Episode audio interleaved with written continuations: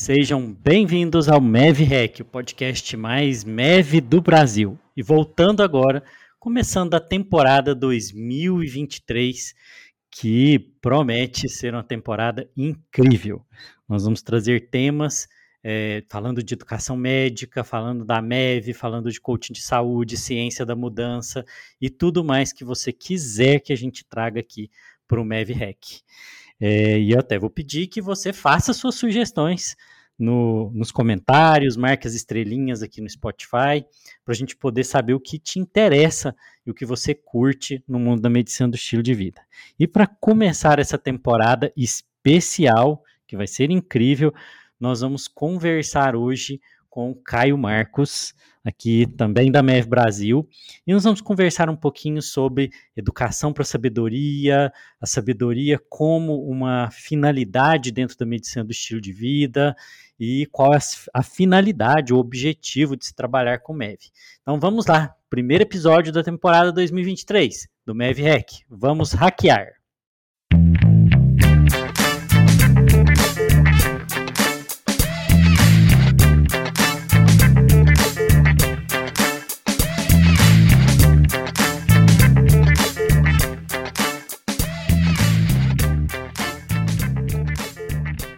Caio, tudo bem? Seja bem-vindo a mais um episódio do Hack. Mais uma vez, né? É sempre um prazer estar aqui, a gente poder pensar um pouquinho sobre a prática clínica de MEV e de como é que a gente aplica para a prática, né? Já que essa é sempre a nossa a nossa intenção, né? E hoje com esse esse tema aí, né, sobre como é que a sabedoria influencia a nossa prática de MEV e nada mais prático do que a sabedoria, né? Como a gente vai conversar hoje aí um pouquinho. Isso, e eu tô, tô aqui em Uberlândia gravando e o Caio tá lá em Salvador. Né? Então estamos aí juntos gravando esse episódio. Caio, vamos começar com uma, uma coisa aqui. Qual é o objetivo de se trabalhar com medicina do estilo de vida? Qual é o objetivo último disso? Né? Por que, que a gente escolhe trabalhar com essa abordagem na saúde? É bem bacana a gente pensar isso, né, Luiz? Eu acho que vai ter muita coisa aqui para a gente trocar, mas eu vou começar a colocar algumas cartas na mesa, né, para a gente pensar junto. Eu acho que antes da gente tentar pensar de qual é o objetivo do cuidado da MEV, é a gente talvez tentar ganhar um pouco de consciência sobre qual é o objetivo hoje, né? Quando a gente é formado naturalmente na nossa formação de saúde, qual é a, a finalidade ali do nosso cuidado? E essa pode parecer uma pergunta quase que redundante, né? E aí, talvez essa pergunta nos leve a respostas como salvar vida, trazer saúde para as pessoas, mas é, se a gente começar a forçar um pouquinho essa pergunta, né? E aí a gente começa a perceber que, por exemplo, quando a gente sai de um contexto talvez de emergência, né, em que fica muito claro ali que talvez a atuação dos profissionais de saúde agudamente ela tem como objetivo aumentar a mortalidade do ou diminuir a mortalidade do paciente, né, aumentar a sobrevida, é, a gente vai para um ambiente de cuidado crônico, né, que é o que a maior parte de nós estamos aqui quando a gente pensa na medicina do estilo de vida, e talvez isso nos leve a questionar se será que apenas aumentar a sobrevida do paciente é um resultado de cuidado suficiente para o que a gente tem feito, né? E, obviamente, que quando a gente pergunta diretamente, a maior parte de nós vai falar que não, a gente precisa também ter qualidade de vida, né? A gente precisa trazer bem-estar também para esse paciente. Só que isso muitas vezes vai nos levar a outra pergunta, né? Que eu acho que é a grande questão aqui que a gente acaba colocando, que é Ok, e o que é que o paciente ele vai fazer da vida dele com esse bem-estar, com esse aumento de vitalidade, com esse aumento de capacidade funcional, por exemplo, que acaba sendo um desfecho importante ali nos idosos. Então, esse tipo de pergunta, ele vai nos forçando a essas raízes. E quando a gente começa a, a fazer esse questionamento, a gente percebe que talvez apesar da gente estar fazendo uma prática de saúde com foco supostamente em produzir mais saúde do que apenas tratar ou diminuir o risco de doenças, talvez a gente ainda esteja em um mesmo paradigma de cuidado que no final as nossas ações elas acabam sendo reduzidas a diminuir a busca por diminuir o risco de mortalidade, aumentar a sobrevida e talvez aí um elemento também de, de bem-estar e de sensação de felicidade, né? Então, é, antes de dar uma resposta, né, eu acho que talvez seja bacana a gente pensar como é que hoje a gente está diante disso e como é que isso acaba influenciando, porque isso tem um impacto muito significativo, né? Como é que você vê isso?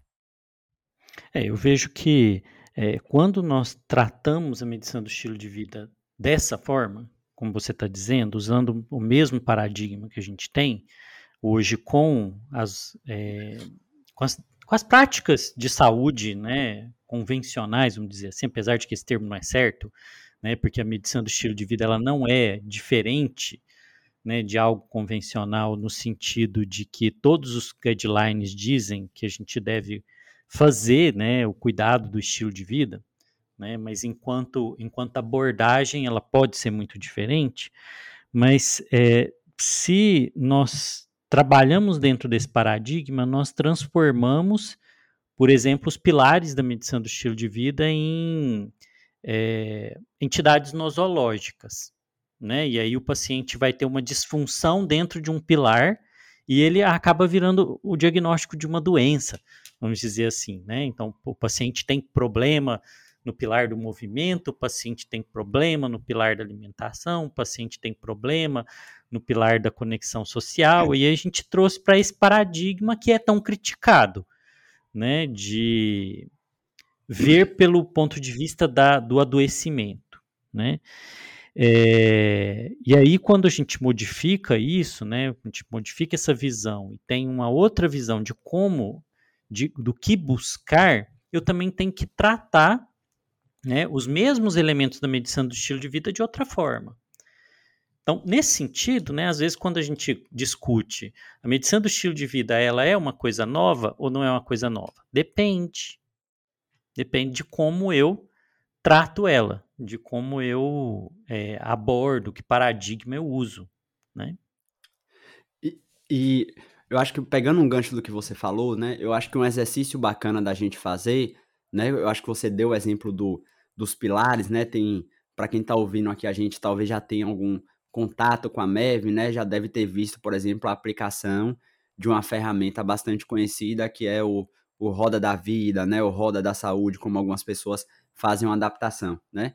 E geralmente a, a própria imagem dessa roda, né? Ela cria uma percepção onde vamos dizer assim, a vida perfeita ou aquilo que está se buscando no tratamento é você ter a nota 10 em todos os pilares, né? Isso, isso. me faz pensar que isso está muito associado a, a, uma ideia de boa vida, né? A ideia do, do que é uma vida que vale a pena, onde tudo na vida ele está perfeito, né? Onde parece que você não tem, vamos dizer assim, problema nenhum, né? Já que você tem nota 10 no sono, nota 10 no movimento, nota 10 em relacionamentos, e como se isso fosse quase que um estado último a ser alcançado, né? E não talvez um processo dinâmico em que ao longo da vida e dos momentos diferentes, dos desafios que a gente tem, é, esses esses elementos eles vão flutuando, né? E aí a gente acaba chegando na, numa ideia que, né? Posso atribuir isso de alguma forma a você, porque foi você que me provocou a primeira vez essa reflexão, muito mais de uma habilidade de MEV, né, ou seja, de uma MEV skill, de uma capacidade de alguma forma modular e de se relacionar com, com, com esses pilares ao longo dos desafios que vão ocorrendo é, durante a vida, do que necessariamente um estado último que a gente chega, onde a gente tem a nota 10 ali em cada um dos pilares. É, porque você veja, né, Caio, quando você fala isso, né, a ideia dessa é, de tirar uma nota 10 dentro de um determinado pilar. Se eu tiver com todos os pilares né, preenchendo nota 10, isso garante que eu tenho uma boa vida? Tanto quanto é, eu posso ter uma boa vida se a minha, a minha, hemoglobina glicada e a minha pressão estiverem normais. Né? Ou seja, isso não é garantia de nada. Né? Porque não quer dizer que porque eu tenho uma alimentação que ganha nota 10 em alguma avaliação, em algum score, por algum padrão, porque eu me movimente no, nos minutos e na intensidade que é recomendado, que eu tenha conexões sociais ou que eu tenha é, manejo do estresse, que isso quer dizer que eu tenho uma boa vida. Não tem uma relação uma coisa com a outra. Então a finalidade é preencher pontos dentro dos pilares ou é outra coisa? Né? Por isso que eu, eu, gosto de, eu gosto de insistir com a ideia que não é novo, não é um paradigma novo, se o paradigma for o mesmo, né, dentro da é, na, na, medicina do estilo de vida. Você estava falando e eu estava pensando aqui, né?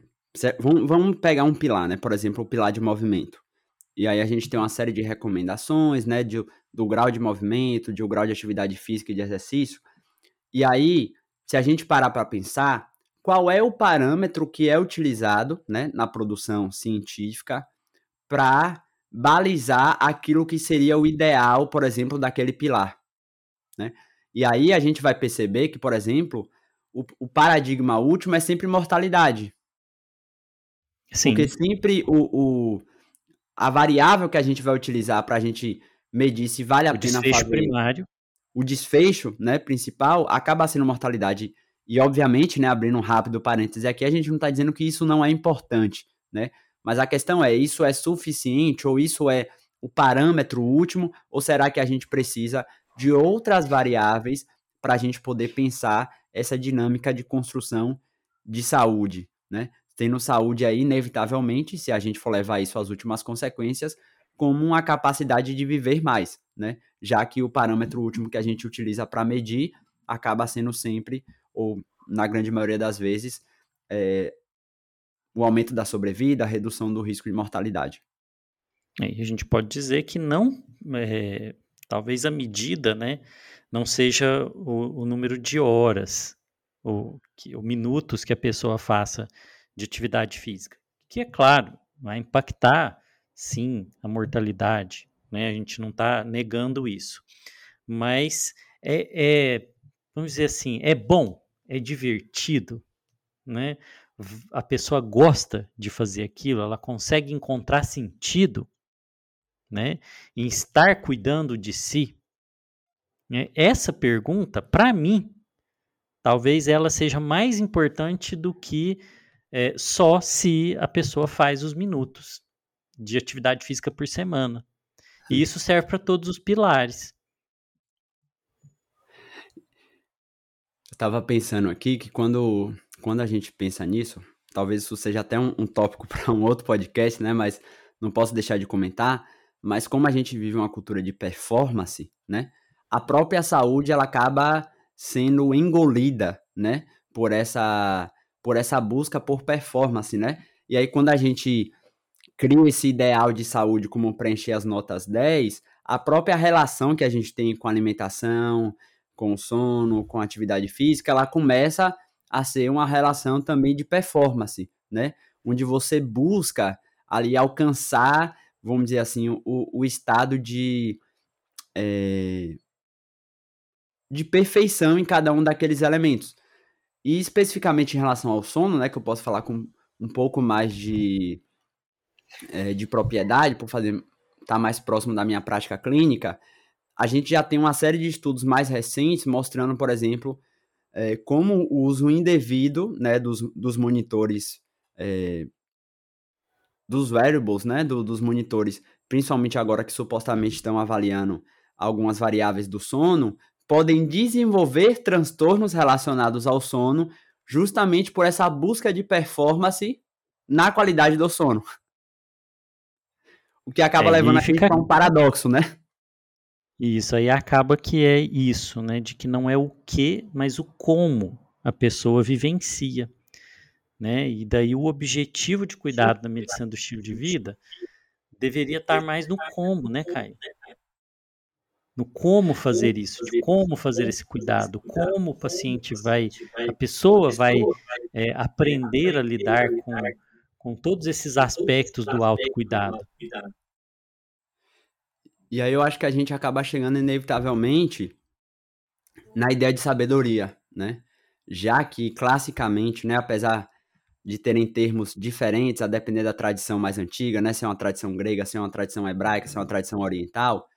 Em geral, a, a concepção de sabedoria ela não está relacionada necessariamente a uma capacidade cognitiva, né? Ou seja, a um acúmulo de conhecimento necessariamente. Às vezes isso pode ser uma algo que te dá uma capacidade maior, né, se você conhece mais, mas a sabedoria ela é essencialmente uma ação, né? Ou seja, ela é uma atitude prática, né, portanto, onde a gente tem a capacidade de discernir aquilo que é melhor em cada situação.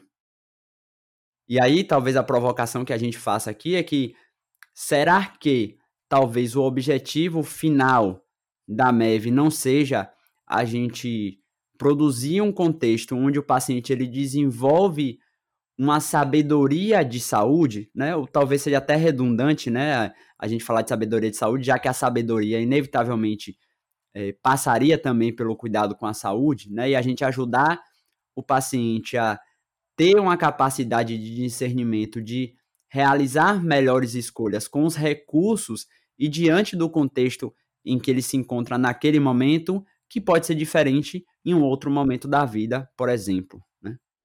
E aí é muito mais plástico, flexível do que esse essa forma de ver essa, a, o, o, estilo de vida com, com essa pontuação, com esses scores.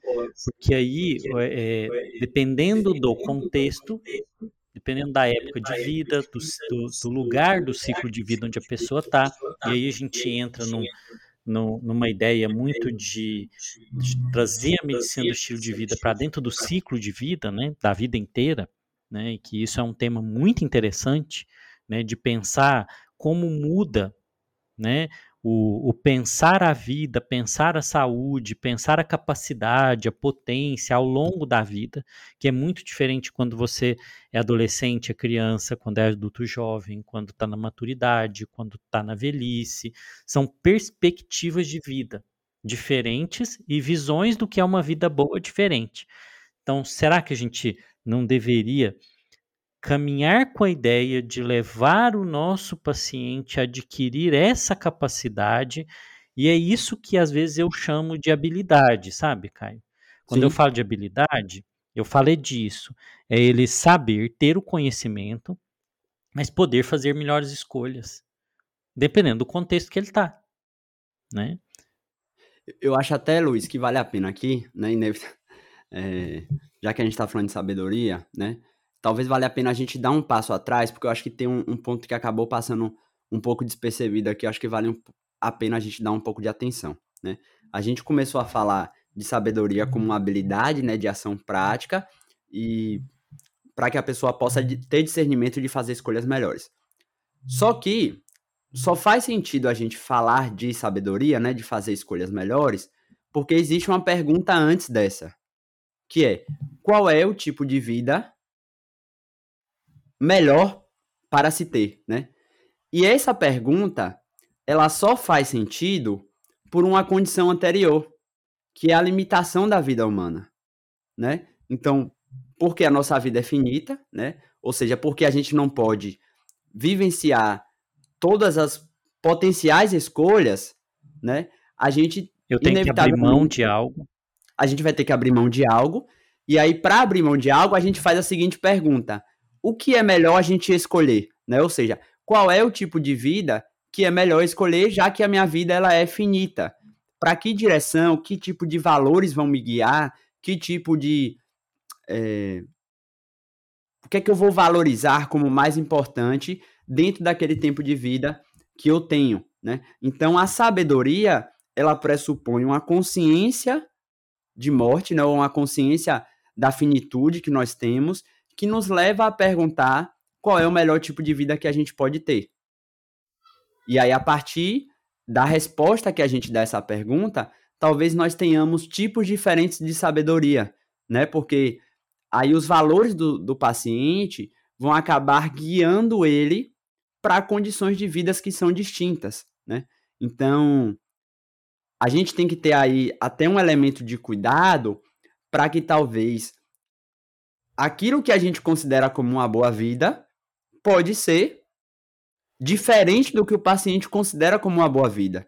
E aí o nosso objetivo terapêutico, né, até eticamente falando, talvez não seja convencer ele de que aquilo que eu considero o melhor é melhor para ele, mas tentar entender dentro da história dele, dos valores dele, aquilo que ele considera melhor e de como é que talvez a gente possa associar isso com também uma construção de saúde para que esse modelo de vida, para que esses valores que ele é, tem como importantes, eles possam acontecer com um potencial maior.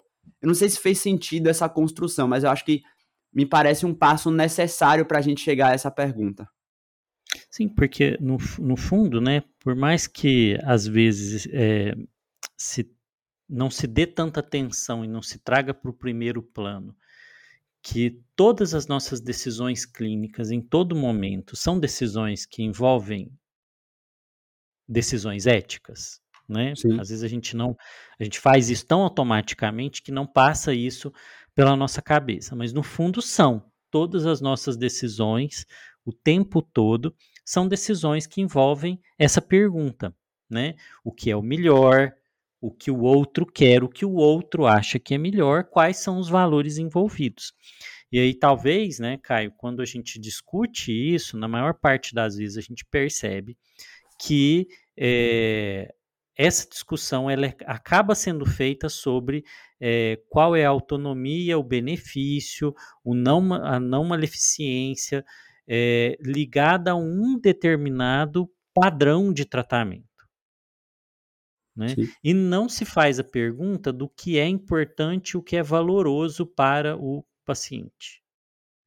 É, talvez é mais um se espaço... a decisão é sim ou não, sim. se ele aceita ou não aceita aquilo que, que é o estabelecido como melhor tratamento naquele momento, mas não essa discussão de a, abertamente trazer os valores para dentro, para cima da mesa, vamos dizer assim. Eu penso que em geral, as áreas que lidam com essa fronteira, né? Ou seja, a gente começou falando da finitude da vida, né? Então, as áreas que comumente lidam com mais frequência com essa finitude da vida estão trazendo essa reflexão de maneira mais precoce, né? Talvez dando um exemplo aqui da medicina é, paliativista, né? Que talvez no, no, na, última, na última década aí, não sei se necessariamente nesses termos e nessas categorias, mas hoje já está muito claro que estender a vida a qualquer custo não é algo que faça sentido, né? Sempre.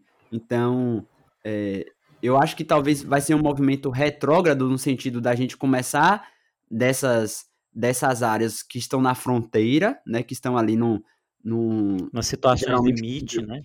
Nas situações limites e talvez, né? A gente, talvez é o que a gente espera, né?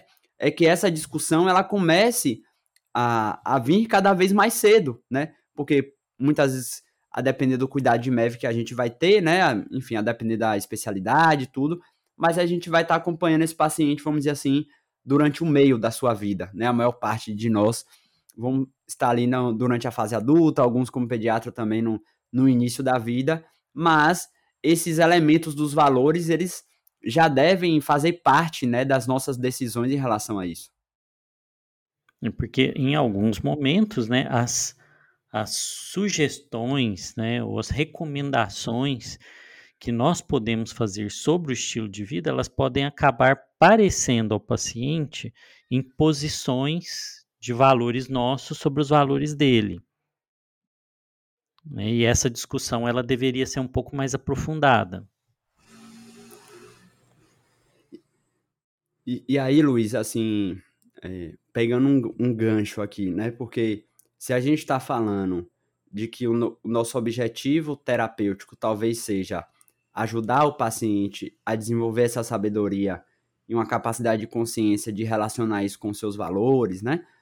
É, quando a gente fala de preparar profissionais para atuarem dessa forma, talvez a gente não precise apenas de mais conhecimento, mas a gente precise literalmente, né, de um processo formativo, né, formar aqui vem de, de dar molde, né, em de certo dar sentido, forma, né, de dar forma é, para uma forma de atuação na prática clínica que seja distinta daquela que comumente a gente é formada, muitas vezes de maneira irrefletida, onde a gente apenas adota esse paradigma da mortalidade, né? Ou seja, de é, ter geralmente como, como finalidade ali apenas reduzir risco ou, e os elementos relacionados a isso, para agora a gente ter um tipo de prática talvez mais refletida, né? Mais consciente dos outros elementos que estão envolvidos. E aí a gente precisa é. também de um, de um novo processo de formação. O processo educativo ele está diretamente ligado a qual a finalidade da, da, da profissão que você está formando aquele profissional. Sim. Então, é, pra, para uma ideia de que é, a redução da mortalidade é tudo que importa, então acumular os anos de vida, ou cumprir as notas dentro daquelas recomendações, uma educação que é chamada pelos, pelos especialistas em educação de, de educação bancária, que é essa que você deposita conhecimento na cabeça do aluno e na avaliação você tira o saldo, né, e vê o quanto ele aprendeu ou não daquele conhecimento depositado. Esse é um termo muito interessante que o pessoal na educação médica usa, né, de educação bancária. Ela está dentro, tá, tá, vamos dizer assim, coerente, né? Sim. Agora, para uma visão que é essa que a gente tenta trazer para a medicina do estilo de vida, de que a busca de uma vida boa, e, e isso exige boas escolhas, e escolhas, como você disse, baseada em valores, e cada, e cada pessoa tem o seu conjunto de valores para fazer essas escolhas, o processo educacional então tem que mudar. Ele Sim. tem que ser então um processo educacional que leva o aluno a adquirir também a capacidade de ser sábio. Sim de fazer as boas escolhas sobre como ele leva a prática dele. Excelente, excelente. É, eu, o que é que eu percebo, né? Geralmente a gente fica preso à, à faixa intermediária, né? Que é sempre a, quais técnicas ou qual, quais metodologias de ensino são melhores, são piores, são, são mais efetivas para a rotina do médico, e claro que isso é importante, mas qualquer resposta que possa ser dada a essas perguntas só vai fazer sentido se a gente tiver respondido antes qual é o objetivo pedagógico, ou seja, qual é o objetivo final que a gente quer alcançar. É ajudar o aluno a gravar mais informações, a reter mais informações, ou a gente está buscando modificar valores da prática clínica. A gente está é, buscando cultivar no aluno uma nova forma de enxergar sua prática e direcionar também as escolhas que ele vai fazer de ordens muito práticas, né? Que às vezes vai envolver para trazer isso o mais concreto possível, né? Será que às vezes o aluno ele vai poder decidir? Será que eu, por exemplo, é, expando o tempo de consulta é, para enfim, poder ter um tempo de relacionamento maior com o paciente e que às vezes pode até impactar negativamente no faturamento, em outros elementos que também são importantes é, para a vida dele, ou eu vou, por exemplo, colocar o lucro como finalidade última da minha prática clínica, e aí eu vou tentar atender o máximo de pessoas possíveis e vou, é, vamos dizer assim, é, sobrepujar outros valores que seriam importantes para a minha prática. Então, o tempo todo a gente está tomando uma série de decisões de ordem muito concreta, né? E aí, quando a gente fala de um processo formativo, a gente quer cultivar valores que é, levem ou direcionem as pessoas a um tipo determinado de comportamentos para uma forma de atuação clínica específica, né? É, é, é isso que você isso que você está dizendo é uma coisa importante, Caio. É, fazer educação de forma inovadora não é escolher métodos diferentes de ensino. Isso é um engano. Né? Fazer educação inovadora é você fazer um como diferente. É qual é um termo que a gente usa que é do currículo oculto. É que as atitudes, é, que, que ideia né, de pessoa que eu tenho ao, for, ao educar, que pessoa eu vou eu vou, estou ajudando a construir, que é isso que gera o processo educativo inovador e não o método. Porque eu posso usar sala de aula invertida, é, case-based learning, challenge-based learning, team-based learning. Eu posso usar é, ensino híbrido, presencial, uhum. experiencial. Posso falar um monte de metodologias aqui. Todas elas podem ser formadoras ou deformadoras. Sim. E isso não torna metodologias inovadoras.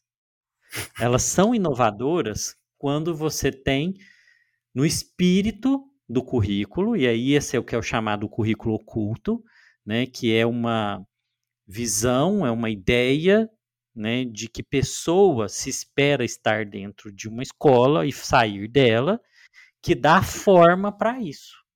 E aí é que entra essa discussão de quais os valores são importantes dentro desse ensino. Então eu já vou provocar aqui você de será que você poderia falar um pouco então de quais são os valores que a MEV Brasil, né, enquanto uma instituição formadora, né, já que a gente está falando sobre isso, tem buscado construir nas suas formações, né, e essa palavra é extremamente intencional aqui, obviamente. É, essa, a, as palavras, a gente escolhe as palavras com bastante cuidado, né? porque elas têm um sentido ali. É, como a gente tem uma missão muito clara, que é revolucionar a saúde através da educação, fica claro também que é preciso mudar o processo formativo, é preciso mudar a educação para que o resultado seja alcançado. E daí, sempre que a gente. To, em todos os momentos em que a gente discute a questão metodológica, quando a gente constitui, por exemplo, o MEV-Grid, né, é, a visão que a gente tem de como nós enxergamos o aluno, como nós enxergamos o processo de aprender e como nós enxergamos o nosso papel como formadores, existe aí, que é inevitável, uma ideologia, uma ideia, né, uma expectativa sobre todo esse processo. Então, quando lá no MevGrid nós colocamos que vemos o aluno como autônomo, competente, que busca competência e que busca estar dentro de uma comunidade, nós estamos dizendo então que valores como é, liberdade, né, busca de competência e amor, relação, são valores essenciais. Então, por isso, hoje eu tenho começado a trabalhar aqui na minha cabeça a ideia de que, no fim, né, assim, nós, nós na MEV Brasil, a gente está fazendo um shift, uma virada de uma educação. É, a educação convencional é centrada no conteúdo, né, para uma educação que não é centrada nem no aluno, mas que é centrada na educação, na relação. Sim. Né? Então, é uma educação centrada na relação. Na relação com a vida, na relação com os colegas, na relação com os, com os professores e a escola, né? Em, na relação dele com ele mesmo, em que ele reflete, em que ele pensa os valores, repensa os valores dele, e isso dá forma, né? Isso cria uma relação criativa que cria essa pessoa, que vai ser o, o aluno que nós estamos formando. Então, eu tenho pensado essa ideia de que, no fim, nós estamos trabalhando com uma ideia de uma educação é, centrada na relação. E aí fica muito bonito, porque a gente pode trazer o, o autor que a gente gosta lá, o Smith, né, que fala que é, o, a, a, educação tem que ser centrada no amor, né, no assunto que eu amo, pra, com para a finalidade que eu quero, que eu amo, com as pessoas que eu amo, né? Então, no final é relacional mesmo. E, e a gente pode parecer às vezes muito teórico, né, para algumas pessoas que têm um aspecto mais concreto, né, de relação com a vida, mas assim, isso isso acaba refletindo em termos muito práticos, né? Então, o que é que a gente percebe? Por mais que muitas vezes o aluno ele até venha para a formação, né, na expectativa ali das ferramentas, de adquirir as habilidades para poder melhorar a atuação clínica dele, obviamente isso é um dos resultados esperados, né? A metodologia ela é pensada para também produzir esse resultado, mas o próprio processo formativo, ele é também uma construção de significado para o aluno. Porque e aí a gente volta até para a própria produção de ciência dentro da MEV, né? Até quando a gente leva em consideração apenas a mortalidade, o fator relacional ele acaba sobrepujando todos os outros. Então a, as meta, a meta, as meta-análises realizada comparando vários fatores ou variáveis de saúde, né? Elas tendem a mostrar que o elemento hoje com maior impacto para a mortalidade é o paciente que se sente pertencente ou, ou que ele tem uma sensação de pertencimento nas suas relações íntimas, né? Que é pode relacional. ser dentro, no final é relacional, né? E que não, não se reduz, obviamente, à relação marital ou qualquer coisa do tipo, né? É num sentido muito mais amplo. Então, a própria construção dessa tribo, dessa comunidade, dessas relações vivenciadas no processo formativo, ela já é uma construção de significado para a vida independente dos resultados práticos que isso vai ter depois na atuação clínica dele, que obviamente também tem um impacto significativo, porque a gente começa a ver, a gente começa a ter um maior senso de competência, né? Quando você atua na prática clínica e você consegue perceber o resultado mais direto da sua atuação, né? Quando seu paciente modifica o estilo de vida, quando ele tem benefício na saúde dele, quando ele reduz os sintomas, quando ele também às vezes começa a ter uma percepção também maior de significado de vida, isso vira um ciclo completamente virtuoso, né? Onde a formação aumenta é, o senso de pertencimento e de significado dos alunos, e na prática dele isso afeta na vida do, dos pacientes, e dos pacientes afeta a vida das pessoas que estão próximas dele, e a gente consegue, então, construir uma comunidade muito mais ampla de uma boa vida, não apenas é, da escola, mas muito além disso, né? Em uma cadeia mesmo de, de, de eventos suscetíveis. Isso, e que, e que no fim leva ao florescimento, essa palavra que a gente gosta de usar tanto, Sim. né? Que depende dessa sabedoria, né, Caio? Exato, exato. Eu, eu gosto até, inclusive, do, do próprio significado mais mais literal, né, da ideia de virtude, né, a palavra ali que, que eles usam no grego que é a arete, né, que tem a ideia de excelência, né? Então a virtude, ela é algo que ela é construída, né? Por isso que Aristóteles diz que a virtude, toda a virtude é um hábito, né? Ou seja, é algo que você pratica e você vai ficando melhor e aí cada vez você tem mais competência para exercer aquela virtude de uma maneira mais excelente. Então, esses elementos, não só apenas de ordem prática, né, das habilidades ali comunicacionais, da prática clínica, mas eu acredito também que os elementos relacionais, eles vão sendo aperfeiçoados, né? Então, é, e, e a gente também não está excluído disso, né? A gente que está participando do processo de construção não está excluído disso, porque isso também torna a nossa ação enquanto construção né, de todo o processo pedagógico também muito mais significativo. Sim, sim, isso. Então, Caio, é... o objetivo, então, da medicina do estilo de vida talvez seja o que a música do Erasmo Carlos já falava, que eu falo que é o hino da MEV, né? É preciso saber viver, né? Excelente. É, tem a sabedoria que, que, que essa música já trazia. A sabedoria é essa, né? De fazer boas escolhas, né? para um resultado de uma vida mais significativa, o que se chama de feliz, né? Essa palavra tem, tem um desgaste aí dela, é. né? Do, do, de como as pessoas tratam ela, mas no final é isso, é uma boa vida. Excelente, eu acho que não vou nem falar mais nada para não estragar esse final, né? Eu acho que é, da nossa conversa aqui de hoje, eu deixaria talvez a, a provocação, né?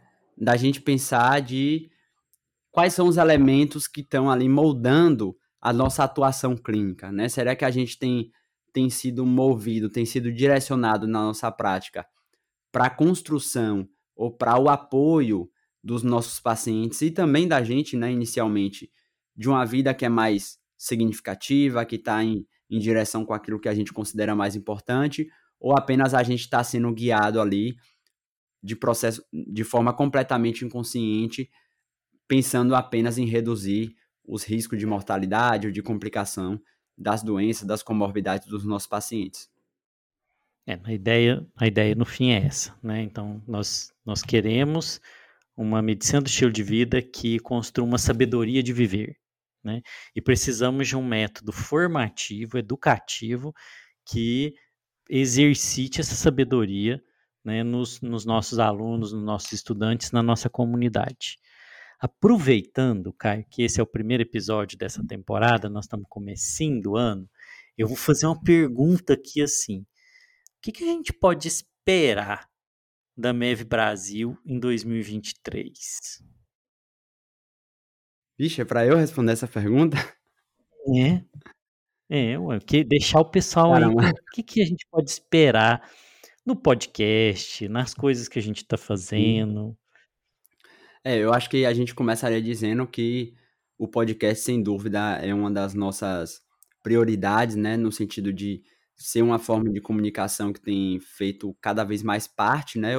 Desse processo formativo também, né? É um, é um canal aqui onde a gente tem a possibilidade de trocar, né? E a gente às vezes acaba estendendo essas conversas em outros espaços, como na nossa comunidade da IO e como nos grupos de do, dos alunos, né? Então, é, faz parte também dessa forma de, de diálogo moderno, né? Porque a sabedoria ela é sempre construída em comunidade, né? Ela não é construída de maneira isolada. Então, esse é um ponto fundamental.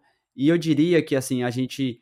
Os projetos que nós temos hoje, todos eles perpassam por essa lente da gente buscar cultivar esses valores, né? Então, existe os projetos do ponto de vista concreto, né? Mas todos eles são moldados por essa perspectiva.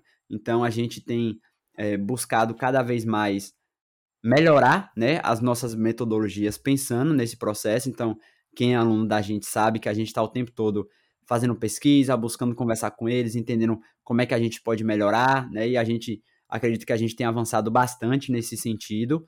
E nós temos aí, não sei quais são todas as novidades que a gente já pode contar, mas tem algumas que, é, que o pessoal já sabe, né? Eu acho que tem uma mais próxima que vai ser a, o nosso streaming de MEV, né? Então a gente vai ter um espaço aí onde a gente, a gente vai poder aprofundar também em tópicos que acabam indo além do, da proposta da formação, né? Então as formações elas têm um início e um fim muito claro, né? Com um objetivo ali pedagógico muito bem estabelecido, e às vezes alguns temas que a gente acaba passando é, que, que estão fora né, do, do, nosso objetivo pedagógico principal, a gente vai ter um outro espaço agora para a gente aprofundar isso e uma novo, um novo modelo também, né, uma forma mais de ali de infoentretenimento, né, um modelo também ali mais de documentário, porque a gente entende também que esse processo de é, desenvolver virtudes e também conhecimento,